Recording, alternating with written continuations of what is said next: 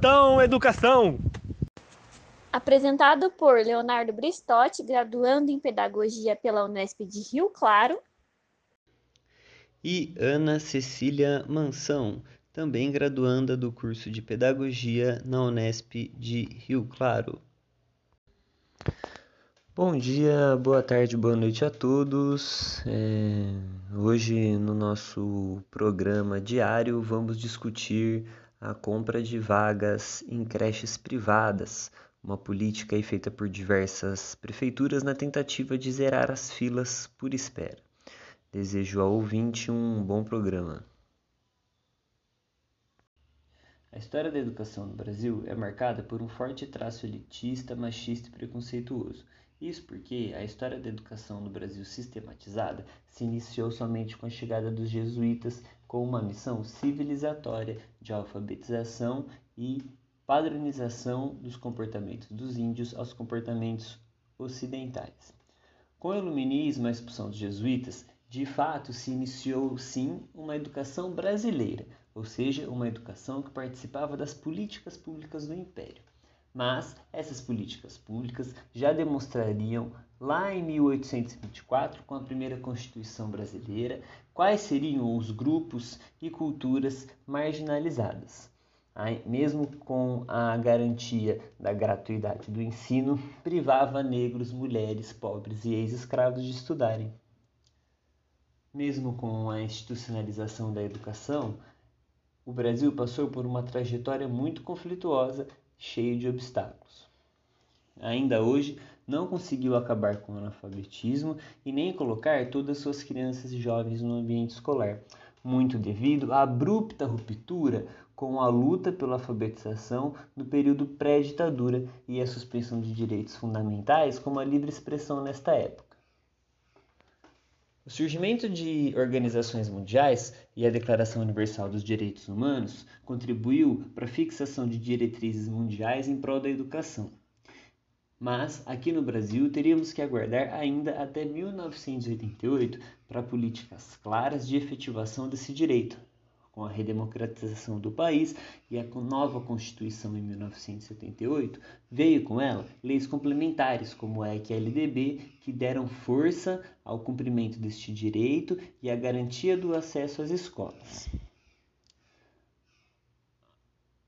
A Constituição de 1988, que é a LDB, garante então a educação como um direito fundamental subjetivo de toda pessoa humana, sendo obrigatória, gratuita e dever do Estado seu fornecimento.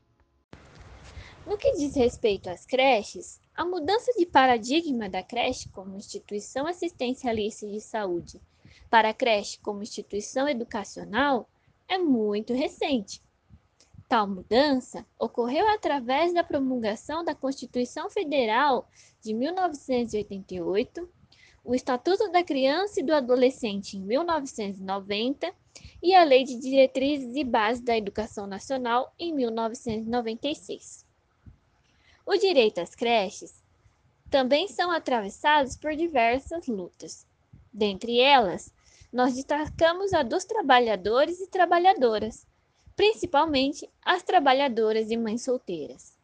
Segundo dados do Instituto Data Popular, em 2015 haviam 20 milhões de mães solteiras no Brasil.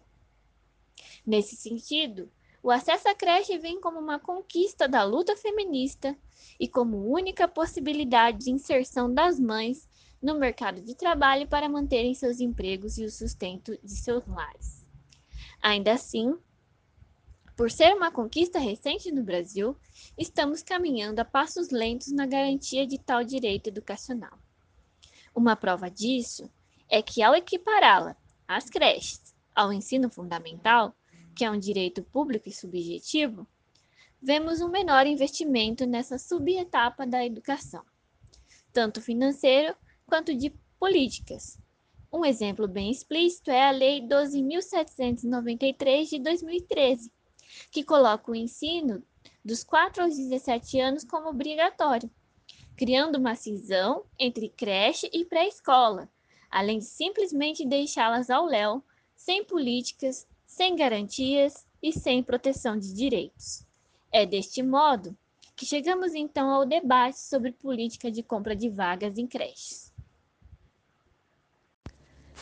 O que temos observado é que a negação do Estado em promover efetivamente políticas públicas que garantam o acesso, a qualidade e a permanência em creches, além da existência de um sistema de distribuição financeira que sobrecarrega os municípios de responsabilidades sem as verbas correspondentes, tem feito com que os prefeitos e as cidades como um todo optem por compra de vagas em creches privadas para zerar as filas que aumentam cada dia mais. Se olharmos Brasil afora, não nos faltam exemplos dessa situação. No estado do Paraná, a cidade de Maringá, no ano de 2018, contava com um déficit de 4.000 vagas em creches municipais. Tal fato era um divisor de opiniões, e durante a troca de candidatos eleitos, ao invés de se investir na educação pública e na construção de creches, escolheram direcionar a verba para a compra de vagas em creches privadas, recebendo o apoio de muitos eleitores, mães desesperadas e pessoas que acreditam fielmente na terceirização. Já no município de Caxias do Sul, no Rio Grande do Sul, em tese recente publicada no ano de 2020, a autora Castro e Silva discute como a prefeitura estabeleceu uma relação de dependência com o setor privado, fazendo compra de vagas no mesmo para evitar judicializações, e na qual, no período estudado, houve um aumento de mais de 100% de matrículas na rede privada com fins lucrativos. Deste modo, reduzindo as matrículas no sistema conveniado de ensino da cidade, que já não portava uma rede própria de ensino municipal público. E, pasmem, 63% desses 100% falados anteriormente partiram do edital de vendas ao município. Já o município de Campinas, única metrópole do Brasil, sem ser uma capital, fechou o ano de 2020 com 5,5 mil crianças nas filas por vagas em creches. O programa criado no município, intitulado Creche para Todos, com a finalidade de zerar a fila de espera por vagas na creche, após quase um ano, não teve muitas adesões. Durante a campanha para a prefeitura do município em 2020, esse tema foi ponto central nos debates, onde grande parte dos candidatos apresentavam como proposta o fortalecimento do programa Creche para Todos com o maior cadastramento das escolas particulares com o município. A expectativa do prefeito ganhador da eleição é que essa fila possa diminuir com o aumento das escolas privadas conveniadas com a prefeitura. Inicialmente, a prefeitura pensa em fazer um amplo cadastramento dessas escolas para oferecer vagas à população a partir do pagamento mensal dessas vagas para essas crianças, né? Filhos aí de contribuintes com impostos municipais. O fato é que, em certos aspectos, tais políticas conseguem resolver o problema a curto prazo, né? A prefeitura, por exemplo, de Campinas, disponibilizando 5.000 vagas particulares, diminui aí a fila até chegar a seu esgotamento. A grande questão é que, além desse benefício, temos algumas problemáticas.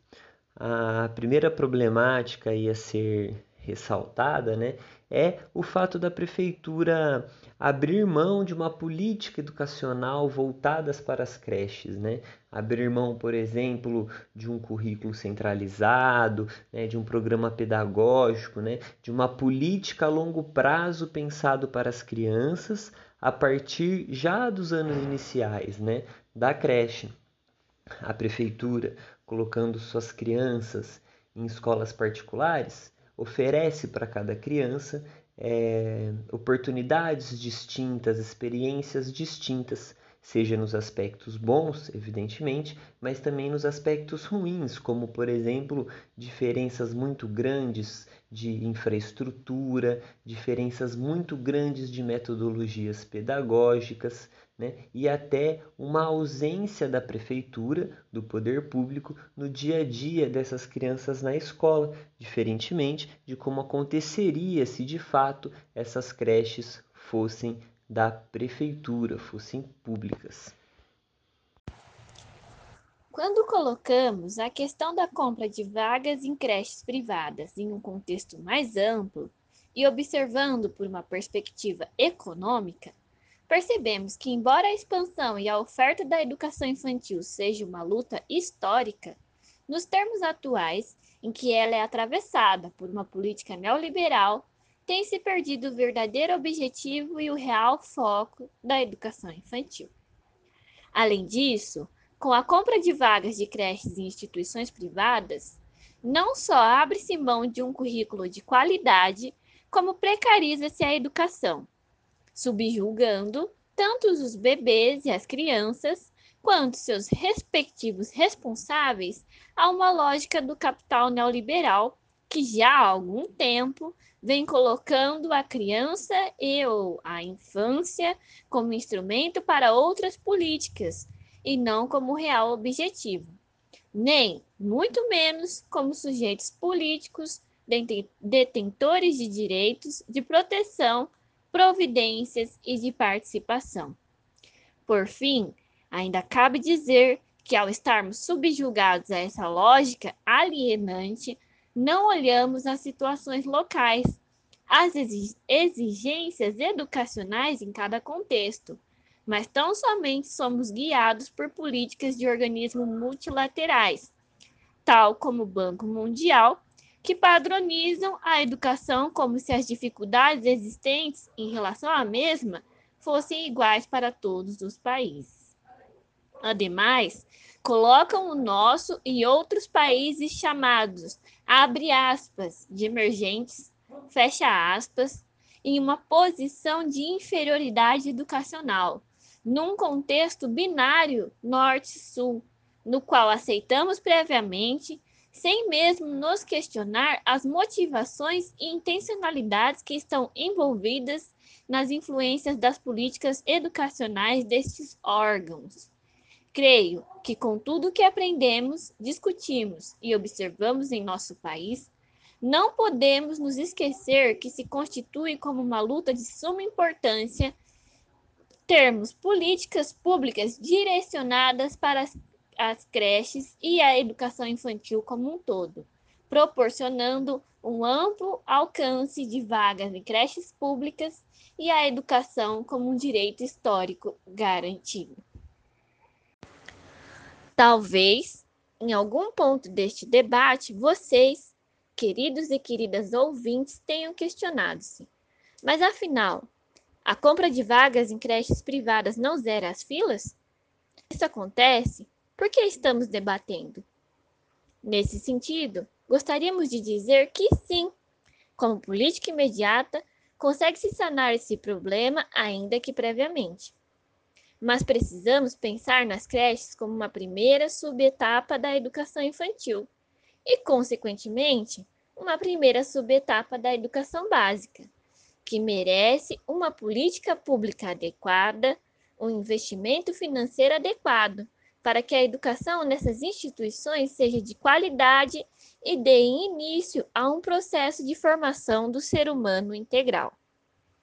Isso não será possível se o Estado continuar negando o acesso e permanência nas creches, também como um direito histórico conquistado mediante a luta de diversas pessoas. É imprescindível que não só o Estado, como os municípios e, portanto, seus respectivos prefeitos reconheçam tal fato e centralizem o ensino com um currículo de qualidade e uma infraestrutura adequada, buscando torná-lo público e gratuito.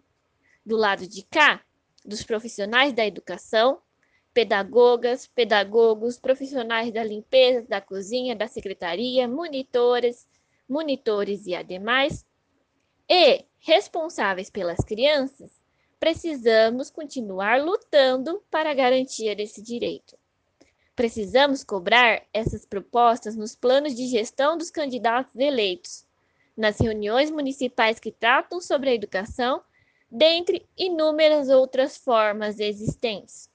A educação, ainda que nas etapas iniciais, sempre foi um campo de disputas. Não podemos, portanto, deixar que as instituições que visam somente o lucro assumam aspectos formativos das nossas crianças.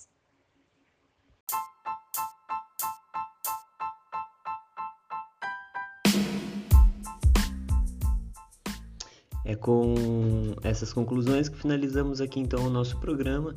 Agradecemos a todos pela audiência e desejamos um bom dia.